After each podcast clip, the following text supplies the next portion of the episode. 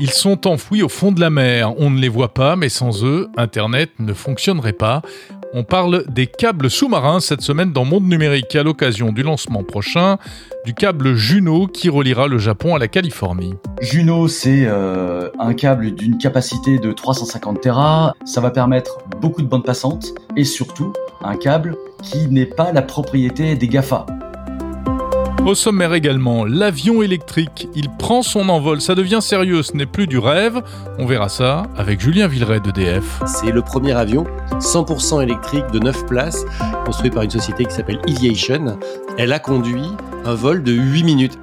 Enfin, si vous êtes amateur de son, je vais vous emmener à la découverte d'une marque célèbre, la société Shure connu pour ses micros dont certains sont carrément devenus mythiques. Le 55 SH, on l'appelle euh, communément la tête de mort. John Fitzgerald Kennedy qui fait ses discours avec, Marilyn Monroe qui chante avec. Voilà pour les interviews à venir et avant cela bien sûr l'actu de la semaine. Bienvenue dans Monde Numérique numéro 62. Monde Numérique, Jérôme Colombin.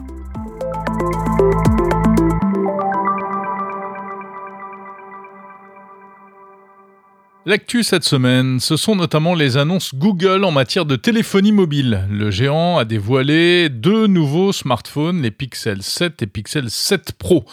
Alors que dire? Eh bien, euh, si ce n'est que Google n'est pas un fabricant historique de téléphones portables, mais depuis 2015, il s'est lancé dans la bataille avec cette gamme baptisée Pixel.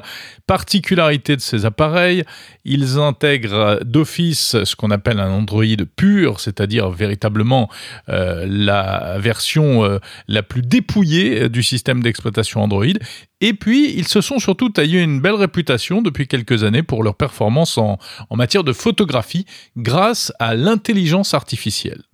Au début, les pixels avaient un succès assez confidentiel, il faut bien le dire. C'était surtout un truc de geek vendu uniquement sur Internet. Mais petit à petit, eh bien, euh, euh, Google a réussi quand même à conquérir un, public plus large. On trouve désormais les pixels en boutique.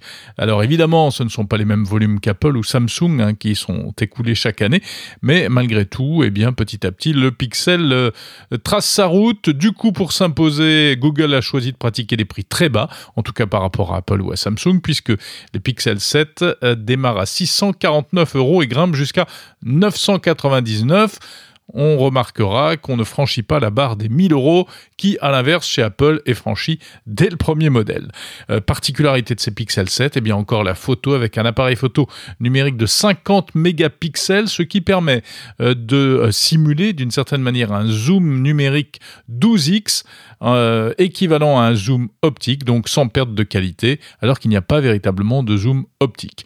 Et puis, Google a également dévoilé une montre connectée, c'est la première, la Pixel Watch, qui intègre les services Fitbit. Fitbit, le spécialiste des bracelets connectés, trackers de sport, etc., a été racheté, on le rappelle, euh, l'année dernière par Google. D'ailleurs, euh, il y a des bundles commerciaux, des offres groupées. Hein. Si vous achetez un Pixel, on vous offre carrément une watch.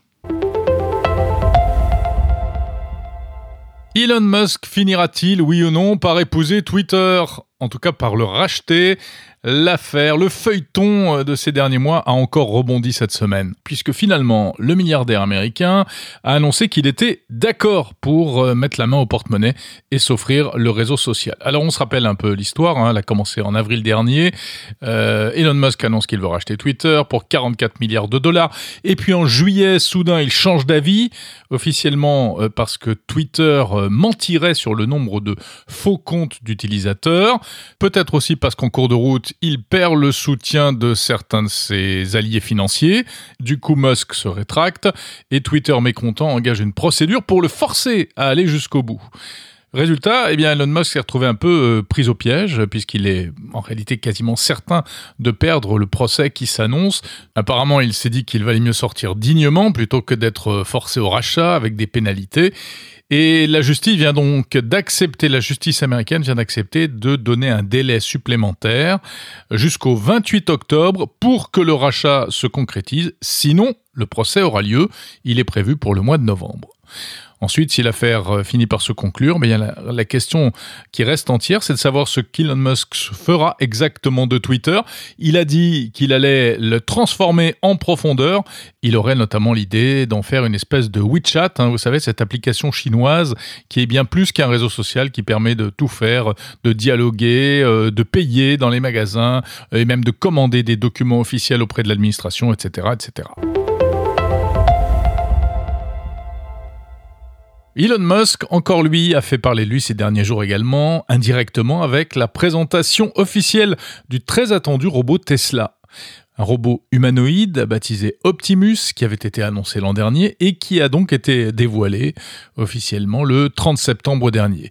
Alors, il est encore un peu brinque-ballant, il faut bien le dire, ce robot, mais il est plein de promesses si l'on en croit ses créateurs. Il pourra courir, porter des charges de plus de, de plusieurs dizaines de kilos. Et derrière cela, il y a un projet. Le patron de Tesla et de SpaceX veut en faire un allié dans l'industrie. Il veut mettre des robots humanoïdes partout et aussi, pourquoi pas, dans la vie tous les jours. Il espère en vendre des millions à environ 20 000 dollars pièce. La philosophie de ce robot n'est pas inintéressante. Pourquoi faire un robot humanoïde, c'est-à-dire qui ressemble à un être humain? Eh bien, c'est toujours pour la même raison, parce que ce qui nous ressemble a plus de facilité à s'insérer dans notre univers où tout est fait pour euh, des êtres qui ont une tête, deux bras et deux jambes. Mais évidemment, dans l'industrie, pour l'instant, c'est plutôt l'inverse. On est plutôt sur des robots hyper spécialisés, exemple dans la fabrication des automobiles. Là, il s'agirait donc de partir dans une autre direction qui ressemble à ce que l'on connaît depuis toujours en science-fiction, mais qui n'a jamais pu jusqu'à présent se concrétiser dans le monde réel, car les défis technologiques pour faire une machine qui ressemble à un être humain sont absolument immenses. Dans l'actu, toujours cette semaine, il faut dire un mot de l'annonce officielle du protocole Matter. Qu'est-ce que c'est que ça? Eh bien, Matter, c'est le très attendu langage commun pour les objets connectés à la maison. Matter est censé simplifier l'utilisation des objets domotiques, c'est-à-dire favoriser leur communication surtout les uns par rapport aux autres. En gros, plus besoin d'avoir une application mobile par marque d'objets connectés comme c'est encore souvent le cas aujourd'hui. Plus besoin non plus de se poser la question quand on achète une ampoule ou une prise électrique connectée euh, pour savoir si elle va vraiment fonctionner avec nos autres ampoules ou avec notre assistant vocal. En principe, à partir de maintenant, si c'est certifié Matter, eh bien ça marchera. Euh, Matter, ça vient d'où? D'un accord entre les grands acteurs du secteur, notamment Apple, Google, Amazon, qui se sont mis d'accord, mais il y a déjà plusieurs années, et le protocole a, a mis du temps à accoucher en réalité. La version 1.0 vient donc d'être officiellement rendue publique par l'organisme chargé de sa mise en œuvre, qui s'appelle la Connectivity Standards Alliance. Donc désormais, si vous achetez un produit connecté pour la maison, vérifiez bien qu'il est compatible Matter, MA de TER. Et à propos de certification toujours, une annonce qui a fait pas mal de bruit cette semaine, c'est la décision de l'Union européenne d'imposer un connecteur unique pour tous les appareils électroniques à partir de 2024 sur nos smartphones, euh, appareils photo, enceintes connectées, euh, casques, oreillettes, etc. Il n'y aura plus qu'une seule prise, l'USB-C. C'est une vieille histoire, là encore, hein, puisqu'il s'agit de l'adoption d'une disposition qui était dans l'air et qui avait déjà été adoptée en amont par les instances européennes. L'objectif, il est environnemental, il s'agit de limiter le nombre de chargeurs en circulation et donc les déchets électroniques qui représenteraient au niveau de l'Europe 11 000 tonnes par an. Mais dans, la réalité, eh bien, euh, en fait, on est déjà passé euh, en grande partie à l'USB-C, en tout cas dans le monde des smartphones, où la plupart des appareils ont intégré cette prise. Tous, sauf un, évidemment, toujours le même, sauf Apple qui continue de faire cavalier seul avec son connecteur propriétaire, le Lightning, euh, qui est encore utilisé sur les iPhones et sur les oreillettes de la marque à la pomme.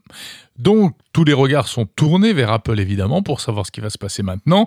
En 2024, il faudra que l'iPhone soit équipé lui aussi d'une prise USB-C. Pour l'instant, c'est pas le cas, mais apparemment, Apple aurait dès à présent l'idée de mettre l'USB-C sur l'iPhone en 2023 Et il travaille aussi beaucoup sur la recharge sans fil par induction qui du coup dispenserait de toute connectivité physique. Cette histoire de connecteur Unix n'est pas une mauvaise idée, ça va faciliter la vie des utilisateurs, mais le problème c'est de savoir ce qui se passera lorsqu'on inventera une technologie plus élaborée, plus évoluée, un autre connecteur plus petit, plus pratique, etc. Est-ce qu'il faudra à nouveau un vote européen pour que ce soit autorisé? Euh, C'est d'ailleurs pour cela qu'Apple s'est toujours euh, opposé à cette réglementation européenne, on verra bien.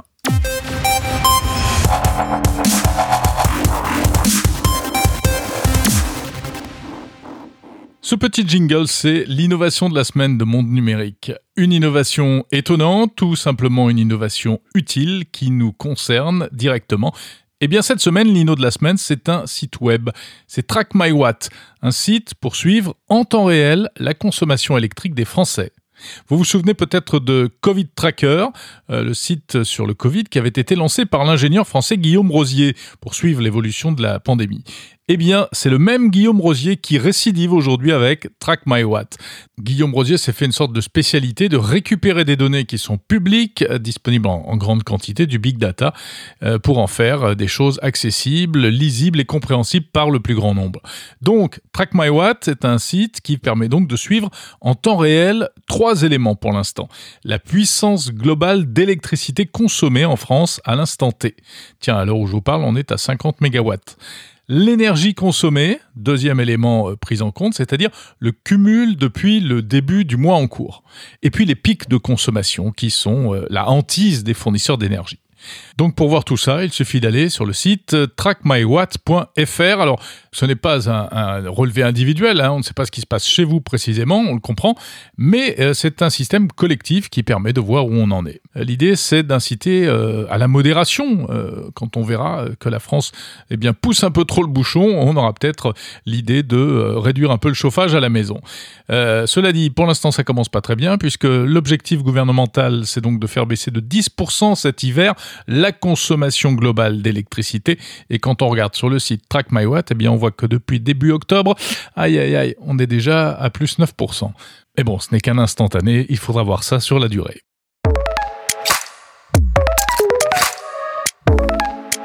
Monde numérique. Dans un instant, les interviews de Monde Numérique. Mais juste avant, un petit mot d'un sondage que je vous avais proposé il y a quelques semaines déjà. Vous avez été nombreux à répondre et c'est assez intéressant car grâce à vos réponses, j'ai appris plein de choses sur la manière dont vous écoutez euh, le podcast Monde Numérique. Je sais par exemple que euh, vous êtes environ 90% à écouter chaque semaine ces épisodes et j'en suis évidemment ravi. D'autant plus que vous êtes euh, entre 80 et 90% également à l'écouter en entier ce qui est quasiment un exploit en matière de podcast. En revanche, vous le savez, la question portait aussi sur euh, le deuxième podcast que j'avais créé, Monde Numérique Interview, pour séparer les interviews de l'émission Hebdo.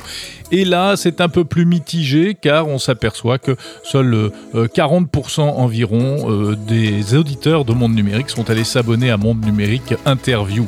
En fait, si 43% pour être précis apprécient ce concept de double podcast, eh bien en réalité, euh, on comprend bien que euh, la majorité ne s'est pas sentie vraiment concernée.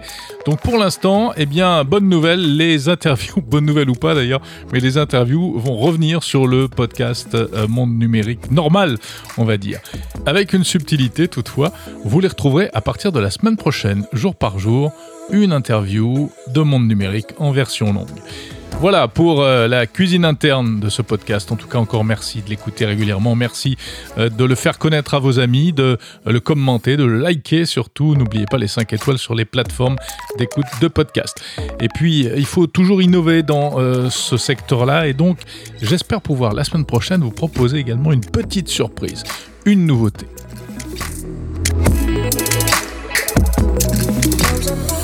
Mais pour l'instant, on revient à la tech avec mes invités. On va donc parler des câbles sous-marins. Vous allez voir, c'est passionnant.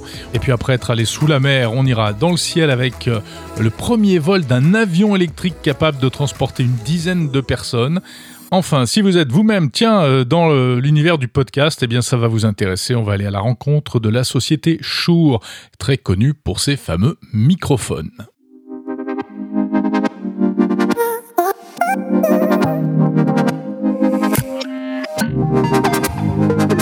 Aujourd'hui, on estime qu'il y a un peu moins de 430 câbles sous-marins au fond des océans et 99% du trafic Internet, euh, du trafic euh, de données entre les entreprises euh, passe par ces câbles sous-marins.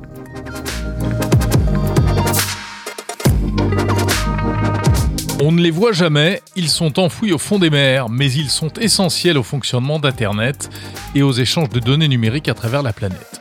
Tellement essentiels qu'ils suscitent de nombreuses convoitises. Outre les risques d'espionnage ou de piratage, notamment en ce moment avec la guerre en Ukraine, les câbles sous-marins font l'objet d'une bataille de titans entre les États et les opérateurs privés, notamment les tout-puissants GAFAM. Aujourd'hui, les géants américains du numérique utilisent une grande partie de la bande passante disponible sur ces câbles, et en plus, ils installent leurs propres câbles au fond de la mer. Ils seront demain quasiment les propriétaires d'Internet. C'est un marché mondial non régulé, il n'existe pas de police des câbles, c'est donc une préoccupation croissante pour les États et aussi pour les entreprises. Un sujet passionnant à propos duquel j'ai eu envie d'en savoir plus. Alors j'ai interrogé un professionnel du secteur, Thomas Lanotte, directeur commercial de BSO, une société française qui fournit des solutions d'infrastructure aux entreprises pour les applications critiques. Bonjour Thomas Lanotte. Bonjour. Vous êtes directeur commercial de la société BSO. Vous pouvez nous présenter un petit peu BSO avant toute chose? Oui, bien sûr. Alors euh, BSO euh, est une société française fondée par trois ingénieurs en 2004. Euh, ça fait bientôt 18 ans qu'on est qu'on existe. BSO, c'est l'acronyme du nom de famille des trois fondateurs. mais notre tagline, c'est de fournir des solutions d'infrastructure haute disponibilité pour business et applications critiques. C'est-à-dire qu'on va fournir trois types de services, des services de télécommunication, de cloud hybride et des services d'infogérance de DevOps as a service, c'est-à-dire tout l'accompagnement euh, et l'ingénierie qui tourne autour de la migration euh, de ces plateformes euh, digitales. Alors, vous êtes euh, en prise directe, je dirais, avec euh, euh, ces fameux câbles sous-marins.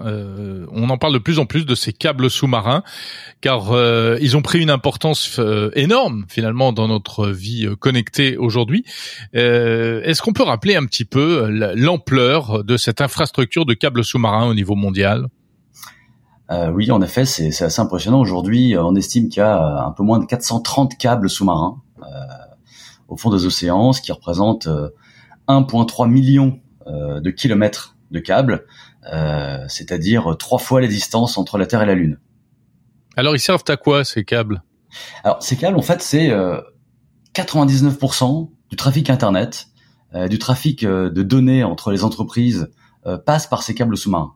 Euh, il est pas rare d'entendre dans des discussions que euh, l'internet passerait par, par le satellite. Euh, le satellite est plutôt une solution pour désenclaver des zones grises, et ça c'est le cas de notamment la solution de Elon Musk. Starlink. Starlink exactement, avec OneWeb qui sont d'autres solutions aussi. Mais grosso modo, le trafic internet, c'est 90% à travers les câbles sous-marins. Il faut quand même rappeler euh, que ces câbles sous-marins appartiennent historiquement aux opérateurs, mais aujourd'hui, euh, on voit bien qu'il n'y a plus, il n'y a plus seulement les opérateurs qui sont sur le coup. C'est ça. Pendant euh, la, majorité du temps, c'était des initiatives d'État à travers les opérateurs historiques qui se sont alliés ensuite avec d'autres opérateurs suite à la déréglementation globale du, du secteur. Donc, il était pas rare d'avoir des consortiums avec 10, 15 opérateurs pour construire des assets qui peuvent faire jusqu'à 20 000, 30 000. Je crois que le plus long est à 39 000 kilomètres euh, de long. Euh, donc, ils partagent l'investissement. C'est lequel? Euh, C'est le câble Simiwi 3, euh, qui est un câble qui a une vingtaine d'années, je crois. Et qui relie euh, quelle zone? Qui relie l'Asie à l'Europe avec beaucoup de branching units, c'est-à-dire des points d'atterrissement sur tous les pays traversés. Il y en a un qui est en préparation là au départ ou à l'arrivée, je sais pas comment il faut dire, euh, du Japon euh, également, euh, qui fait pas mal parler de lui. Oui, c'est ça. Alors, effectivement, c'est le câble Juno, à l'initiative d'un consortium l'idée par NTT, l'opérateur japonais, qui a confié la pose du câble et son exploitation à NEC. donc, l'idée, c'est vraiment d'augmenter de, de, la capacité, parce que on fait face à un enjeu aujourd'hui c'est l'absence de capacité euh, sur des zones spécifiques, notamment en Asie, où il devient de plus en plus compliqué pour des acteurs même comme nous d'upgrader comme on voudrait certains certaines capacités sur certains câbles. Euh, donc on est on ravi de voir qu'il y a des initiatives comme celle-ci euh, où donc d'ici 2023 euh, euh, Juno va pouvoir euh, être disponible. Juno c'est un câble d'une capacité de 350 Tera avec une nouvelle technologie qui s'appelle le Space Division Multiplexing. Grosso modo c'est 20 paires de fibres dans un câble de 10 000 km alors qu'aujourd'hui on était plutôt sur 16 paires de fibres. donc ça va permettre beaucoup de bandes passantes, euh, et surtout euh, un câble qui n'est pas la propriété des Gafa, euh, les FANG en, anglais, puisque aujourd'hui on estime que les, les, les, les, propriétaires traditionnels, c'est-à-dire les consortiums de câbles, maîtrisent 50% de la bande passante mondiale. Et on estime que d'ici 5 à 6 ans, les GAFAM devraient euh, être propriétaires ou liser, louer 90% de la bande passante disponible. Alors c'est ça qui inquiète beaucoup de monde, notamment en Europe, euh, Thomas Lanote. Euh, c'est que bah, finalement, pour dire les choses clairement, les GAFAM sont en train de mettre la main sur Internet. Euh, concrètement, qu'est-ce que ça peut avoir comme conséquence la conséquence bah, liée à tout type de monopole, hein, c'est pas forcément très vertueux. La, la, la, bande passante ne pourrait ne pas être disponible pour des applications critiques, mais plutôt pour les applications type Internet, c'est-à-dire du transfert de données entre entre les, les, les, euh, les, gros fournisseurs de contenu US euh, euh, qui vont fournir du, du social network, qui vont faire de la vidéo, comme YouTube, comme Netflix, comme comme Meta, qui sont responsables de la majeure partie des, des transferts de données aujourd'hui, parce que c'est extrêmement gourmand en bande passante. et voilà, donc avec l'apparition de l'IoT, euh, qui là est plus plus business que retail, euh, il est important que le business puisse se défendre dans ce dans ce monde et dans cette concurrence acharnée et puisse disposer de la bande passante nécessaire euh, et pas dépendre des GAFAM qui eux ont les moyens de payer des câbles upfront, c'est-à-dire qu'un câble aujourd'hui coûte entre 600 millions de dollars et un 1 milliard, peut-être plus cher pour les câbles qui dépassent les 15 000 kilomètres. Euh, mais aujourd'hui, ces, euh, ces sociétés-là ont le cash disponible euh, pour pour financer des, des câbles en propre, euh, puisque typiquement au même moment où Juno va sortir entre les US et le Japon, il y a d'autres câbles comme Topaz qui sera 100% l'ownership de Google, euh, Echo dont Google fera fera partie avec d'autres, et Cap One qui est un autre câble entre les US et le Japon qui sera détenu par Amazon Web Services et le groupe Meta. Donc il y a vraiment une concurrence dans, dans les nouveaux câbles qui vont arriver. Et le risque finalement de tout ça, c'est un peu la perte, un risque de perte de souveraineté pour euh, euh les pays qui euh, n'ont pas la capacité à, à, à, avoir leur propre câble ou avoir leur câble en propre, c'est ça? C'est vrai, c'est vrai. Alors il y a quelques initiatives para-étatiques. Euh, chez BSO, on a récemment intégré un nouveau câble euh, qui s'appelle Elalink, qui relie euh, Fortaleza au Brésil à Sines au Portugal. Euh, c'est un câble extrêmement stratégique puisqu'à l'initiative, il y avait des instituts de recherche qui voulaient favoriser les échanges de données entre l'Europe et le Brésil sans devoir passer par les États-Unis qui aujourd'hui sont le point de passage obligé euh, pour les communications data entre l'Amérique du Sud et l'Europe. Donc aujourd'hui, on a ce nouveau câble qui est disponible, extrêmement puissant et qui n'appartient pas aux GAFAM. Euh, donc ça nous laisse euh, euh, plus de latitude pour pour ne pas dépendre déjà de, la mainmise de ces GAFAM et surtout de favoriser les échanges business, c'est-à-dire finance, recherche et médecine entre entre ces deux continents. Donc la question, c'est euh, qui possède ces câbles et puis également euh, les risques, les risques d'espionnage ou même euh, carrément, on en parle, on, le voit en ce moment avec la guerre en Ukraine, des risques de piratage et de coupure. Oui, c'est ça. En fait, c'est relativement lié. Alors effectivement, on a tous entendu parler d'histoires de bateaux militaires, de sous-marins dont les trajectoires suivraient étrangement les trajectoires de certains câbles sous-marins bien connus. Vous avez un site internet qui est très bien fait, qui s'appelle submarinecablemap.info, qui recense tous les câbles existants et surtout tous les câbles à venir, avec les points d'atterrissement euh, et quasiment les coordonnées euh, GPS de ces points. Euh, donc, ce qui pose un autre problème, c'est que ces données étant publiques, euh, on sait aussi les points denses d'arrivée de tous les câbles. On sait notamment que Marseille est une plaque tournante des câbles sous-marins qui relient l'Asie à l'Europe. Euh, et à Marseille, euh, bah, on peut s'apercevoir sur ce site euh, que c'est un véritable plat de spaghetti puisqu'il y a une vingtaine de câbles qui arrivent à Marseille. Donc il faut une sorte de menace parce que on, sait par où ces, câbles passent. idem, canal de Suez. Donc les principaux risques, c'est du tremblement de terre, c'est des risques systémiques, ça peut être des bateaux de plus en plus gros qui vont charrier les câbles euh, dans des profondeurs euh, moyennes. C'est notamment le cas, le cas euh, dans le canal de Suez où il y a, il y a eu pas mal d'incidents. Quel type d'incidents Des incidents de câbles coupés, endommagés par par les ancres, parce qu'il y a beaucoup de densité de câbles et de bateaux dans ces dans ces zones-là. Après, il y a un autre danger, c'est-à-dire que aujourd'hui il y a, y a 430 câbles dans le monde et uniquement 40 bateaux câbliers. Euh, ces bateaux qui sont capables d'aller envoyer des drones sous-marins pour récupérer des câbles qui reposent au fond des mers, donc euh, jusqu'à 4000 mètres de profondeur, pour les ramener à la surface dans des chambres stériles pour euh, souder, splicer ces, ces, câbles et les réparer. et on sait que une réparation entre les demandes d'autorisation pour que le bateau puisse intervenir dans une zone et le temps de réparation effectif, ça peut être entre trois semaines et six semaines pour réparer un câble. Et on l'a vu avec les typhons qui ont eu lieu euh, en Asie du Sud-Est euh, il y a euh, 4-5 ans. Euh, beaucoup de câbles ont, dû être réparés en même temps. Euh, ça a été une véritable source de, de, de, problèmes de bande passante dans cette région. et de la même manière que pendant le Covid, pendant 3 à 6 mois, il était très difficile de faire des maintenances imposées par les câbles euh, et donc après la pandémie, euh, il y a eu euh, beaucoup de maintenance programmée qui ont affecté la, disponibilité des câbles dans toutes les zones du monde. Est-ce que toutes ces euh, menaces entre guillemets, en tout cas toutes ces contraintes euh, sur les câbles, euh, ça impacte aujourd'hui véritablement le, le, trafic internet? Est-ce que par exemple ça peut conduire à des baisses de capacité de connexion? Est-ce que demain Netflix fonctionnera moins bien chez moi parce qu'il y a un câble au fond de l'océan qui aura été sectionné? Oui, bien sûr. Alors on le voit, on le voit au niveau business. Quand des câbles sont impactés, on va devoir euh, rerouter du trafic sur d'autres câbles. Euh, donc il peut y avoir des problèmes de lag, des problèmes de, congestion. Euh, alors nous chez BSO justement, notre métier c'est d'éviter de garantir une disponibilité totale dans 99%, 99,999%. Euh, donc ça c'est ça c'est le métier d'opérateur telco comme BSO.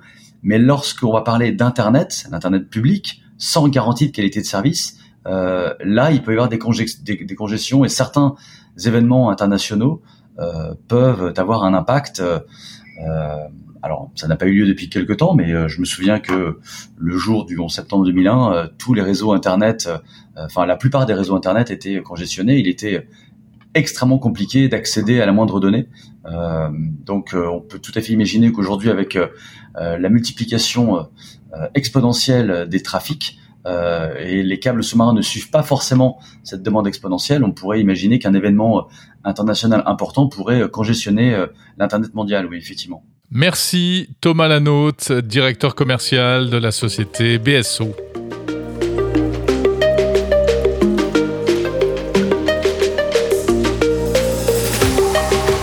Pourrait imaginer par exemple des avions qui, pour le décollage et l'atterrissage, qui demandent beaucoup de puissance, utilisent des moteurs thermiques, et puis quand ils sont en croisière euh, au-dessus de nos têtes, passent à l'électrique. Bonjour Julien Villeray.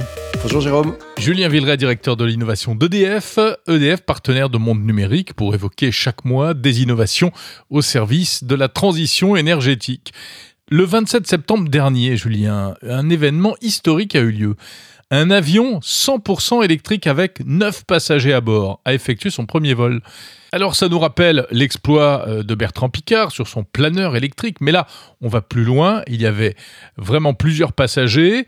C'est peut-être euh, le premier pas vers la décarbonation de l'aviation, hein, euh, l'aviation qui, on le sait, est un, est un gros pollueur. On peut dire que l'aviation électrique prend son envol? Exactement. Et, d'abord, euh, pour euh, pas pour vous corriger, mais pour préciser, euh, en fait, l'aviation n'est pas un énorme émetteur de gaz à effet de serre, contrairement à ce qu'on croit.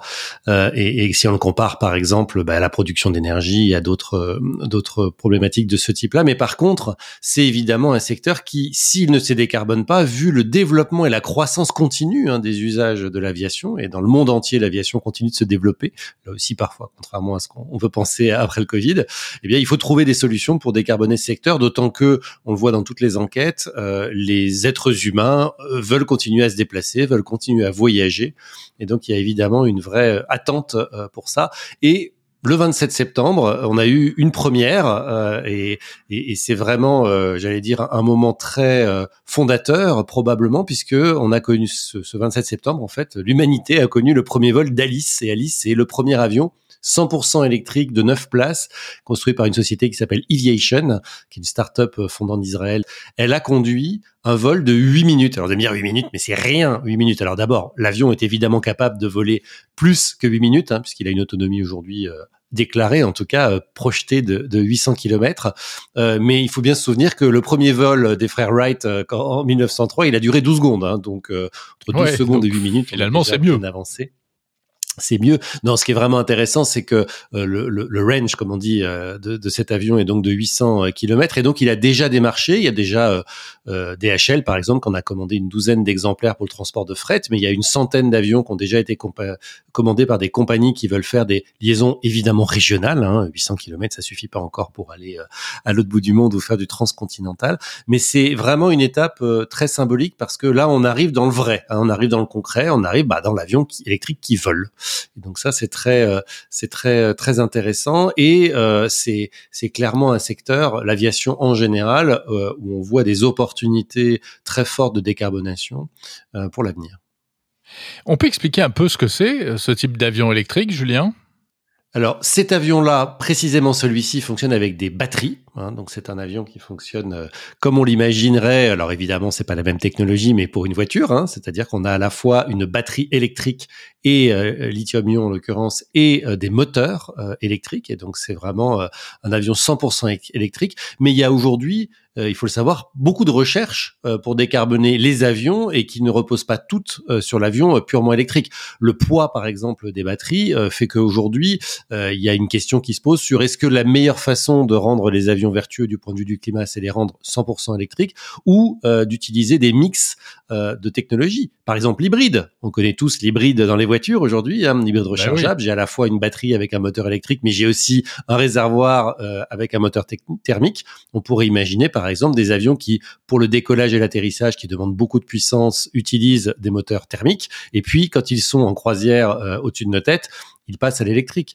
On imagine aussi euh, des, des, solutions à base d'hydrogène euh, des avions, et c'est un peu la solution que, que met en avant Airbus hein, aujourd'hui en disant qu'il vise à 2035 les premiers avions à motorisation hydrogène, donc directement de l'hydrogène qui sera brûlé euh, dans les moteurs. Ça pose là aussi plein de questions, en particulier de, de stockage de réservoirs de poids, enfin qui sont évidemment pas très pas très simples. Et puis il y a à très court terme et d'ailleurs, notre compagnie nationale, comme beaucoup d'autres compagnies, euh, vous propose même quand aujourd'hui vous réservez un billet d'avion de payer un peu plus euh, pour favoriser le développement des SAF, euh, ce qu'on appelle les SAF à court terme. Bah, en gros, c'est les les, les, les carburants qui sont décarbonés. C'est des carburants souvent issus de produits agricoles, hein, qui qui donc sont des biocarburants comme on dit, ou qui peuvent être, même si c'est pas encore le cas ou très peu aujourd'hui, issus de processus liés à, à l'hydrogène. Et ces carburants en fait sont bien moins émetteurs de CO2 et donc euh, ont aussi un avenir pour décarboner à court terme. Donc on voit qu'il n'y a pas évidemment une seule solution,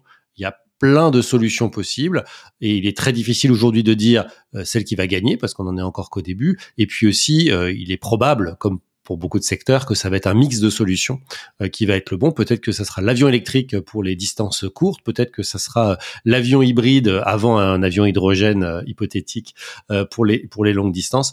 On verra bien.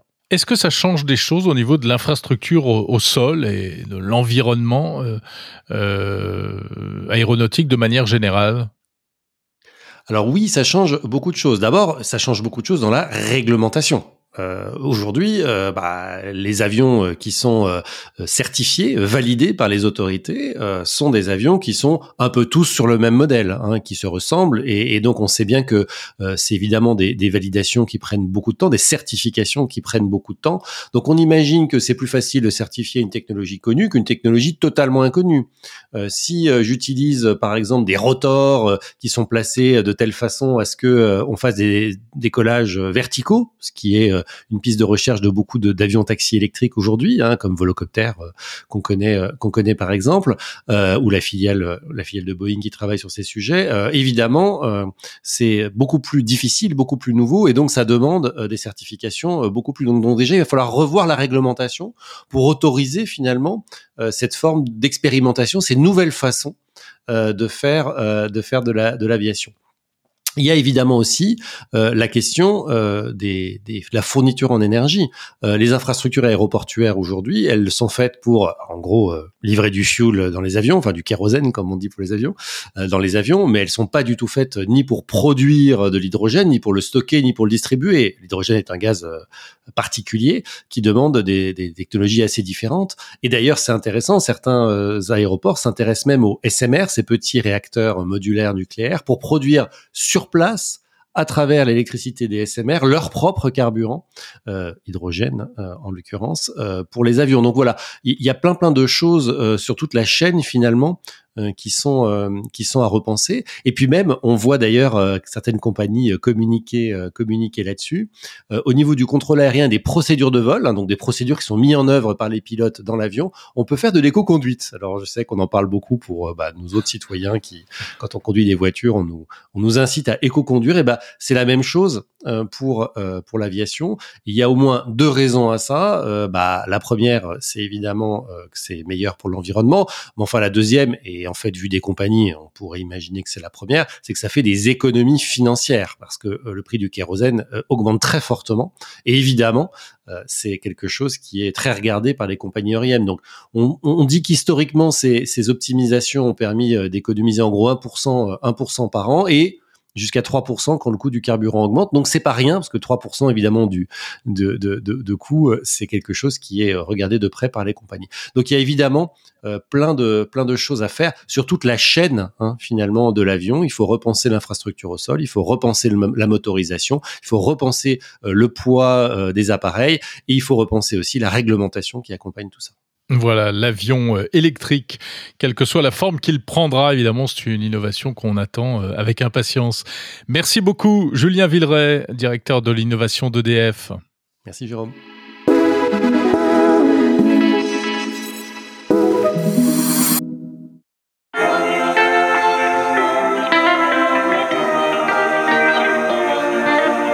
Frank Sinatra, John Kennedy, Marilyn Monroe, encore Elvis Presley, ils ont tous un point commun que vous avez sans doute déjà vu. Un gros micro métallique en forme de tête de mort. C'est l'un des plus célèbres micros de radio et de télévision, encore utilisé aujourd'hui d'ailleurs par certains médias. Et derrière ce micro se cache une marque, une marque américaine ancestrale, l'une des plus célèbres marques de microphones.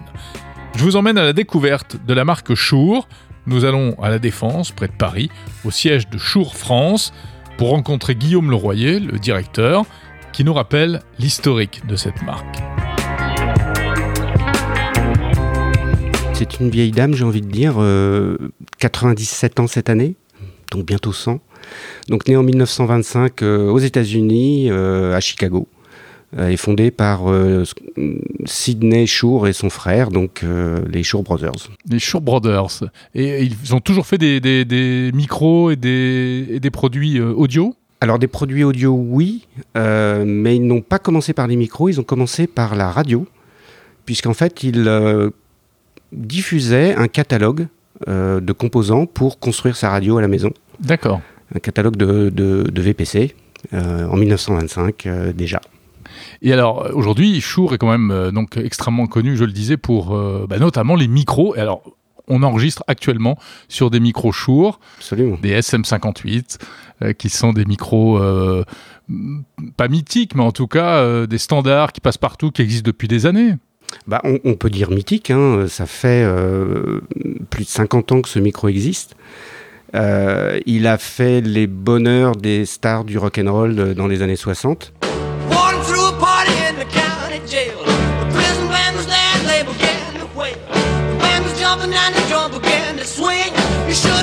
Des micros de, de chant, de scène, principalement, c'est ça Absolument. hein Absolument. En fait, c'était un des tout premiers micros qui permettait de chanter devant une grande scène, enfin devant des, des dizaines, des centaines de milliers de personnes, sans avoir le retour du son dans le micro qui pouvait créer du Larsen à l'époque. D'accord. Et alors, il y a plein d'autres produits euh, qui ont marqué l'histoire de, de l'audio. C'est quoi le, le, le micro, le produit le plus emblématique de la marque Shure Alors, j'ai envie de dire, il y en a, il y en a- il y en a plusieurs. Il y en a un qui est très visible et très reconnaissable. On, on l'appelle euh, communément la, la- la tête de mort. La référence, c'est le 55 SH. C'est euh, le micro des, euh, des grands de ce monde. Que ce soit euh, John Fitzgerald Kennedy qui fait ses discours avec, que ce soit euh, Marilyn Monroe qui chante avec. C'est ce soit- micro métallique, euh, blanc, c'est ça, ça. qui est utilisé encore dans certains médias. BFM TV, RMC utilisent ça. Absolument, on les voit, on les voit sur l'antenne. absolument, oui. Donc ça, c'est vraiment le, le, le micro qui marque Bah. le plus la marque Shure. Oui, et puis imaginez-vous, c'est un, micro dont la technologie a été inventée en 1939. Ce micro est encore commercialisé aujourd'hui. C'est vous dire la qualité dont il bénéficiait déjà à l'époque. Et cette technologie-là n'est pas obsolète, elle fonctionne encore très très bien. Et moi, je connais peu de fabricants qui commercialisent un produit depuis plus de 80 ans, Mhm. dans l'électronique en tout cas. Ouais, c'est une pérennité incroyable. Oui, bah, c'est un peu la marque de fabrique, euh, de, clairement, de, de. Et puisqu'on est dans un podcast, euh, on peut parler également de euh, ces micros qu'on voit chez beaucoup de podcasteurs, notamment américains, mais également européens aujourd'hui. Euh, vous en avez un ou deux Oui. hein, qui sont des, des espèces de, de gros obus noirs, euh, très classe, suspendus à un bras articulé en général. Ça, c'est lequel Alors ça, c'est le SM7 Oui. qui, a, qui a très longtemps été le micro idéal de, des radios. hein. Quand les radios libres sont apparues, c'est un micro qui était euh, euh, très fréquent. Avec une très forte présence, beaucoup de basses, Oui. beaucoup de... Oui. Euh, il correspond à, à- à ce qu'on entendait dans la FM à l'époque euh, Mhm. euh, et, qui, et qui perdure.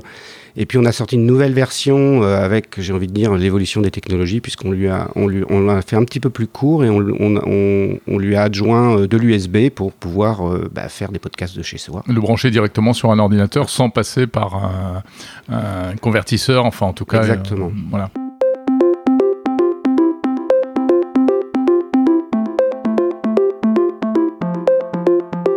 On dirait bien que c'est la fin de Monde Numérique, épisode 62. Si cette interview vous intéresse, euh, si vous en voulez plus, eh bien rendez-vous la semaine prochaine pour l'intégralité euh, de euh, cette plongée au cœur de la marque Shure. Il sera question notamment d'innovation technologique avec de nouveaux micros ultra directionnels euh, qui sont destinés aux entreprises et puis pour améliorer les conditions de travail, le télétravail, etc., dont on a tous besoin aujourd'hui d'ailleurs. Voilà, on va se quitter là-dessus. Merci d'avoir écouté Monde Numérique jusqu'au bout. Encore une fois, n'hésitez pas à noter. Vous mettez 5 petites étoiles sur les plateformes d'écoute et puis partagez ce podcast, faites-le connaître à vos amis. Euh, Abonnez-vous à la newsletter de Monde Numérique pour recevoir euh, le sommaire, mais également euh, des news, de l'actu sur la tech vue de Monde Numérique. Merci de votre fidélité. Salut, à samedi prochain.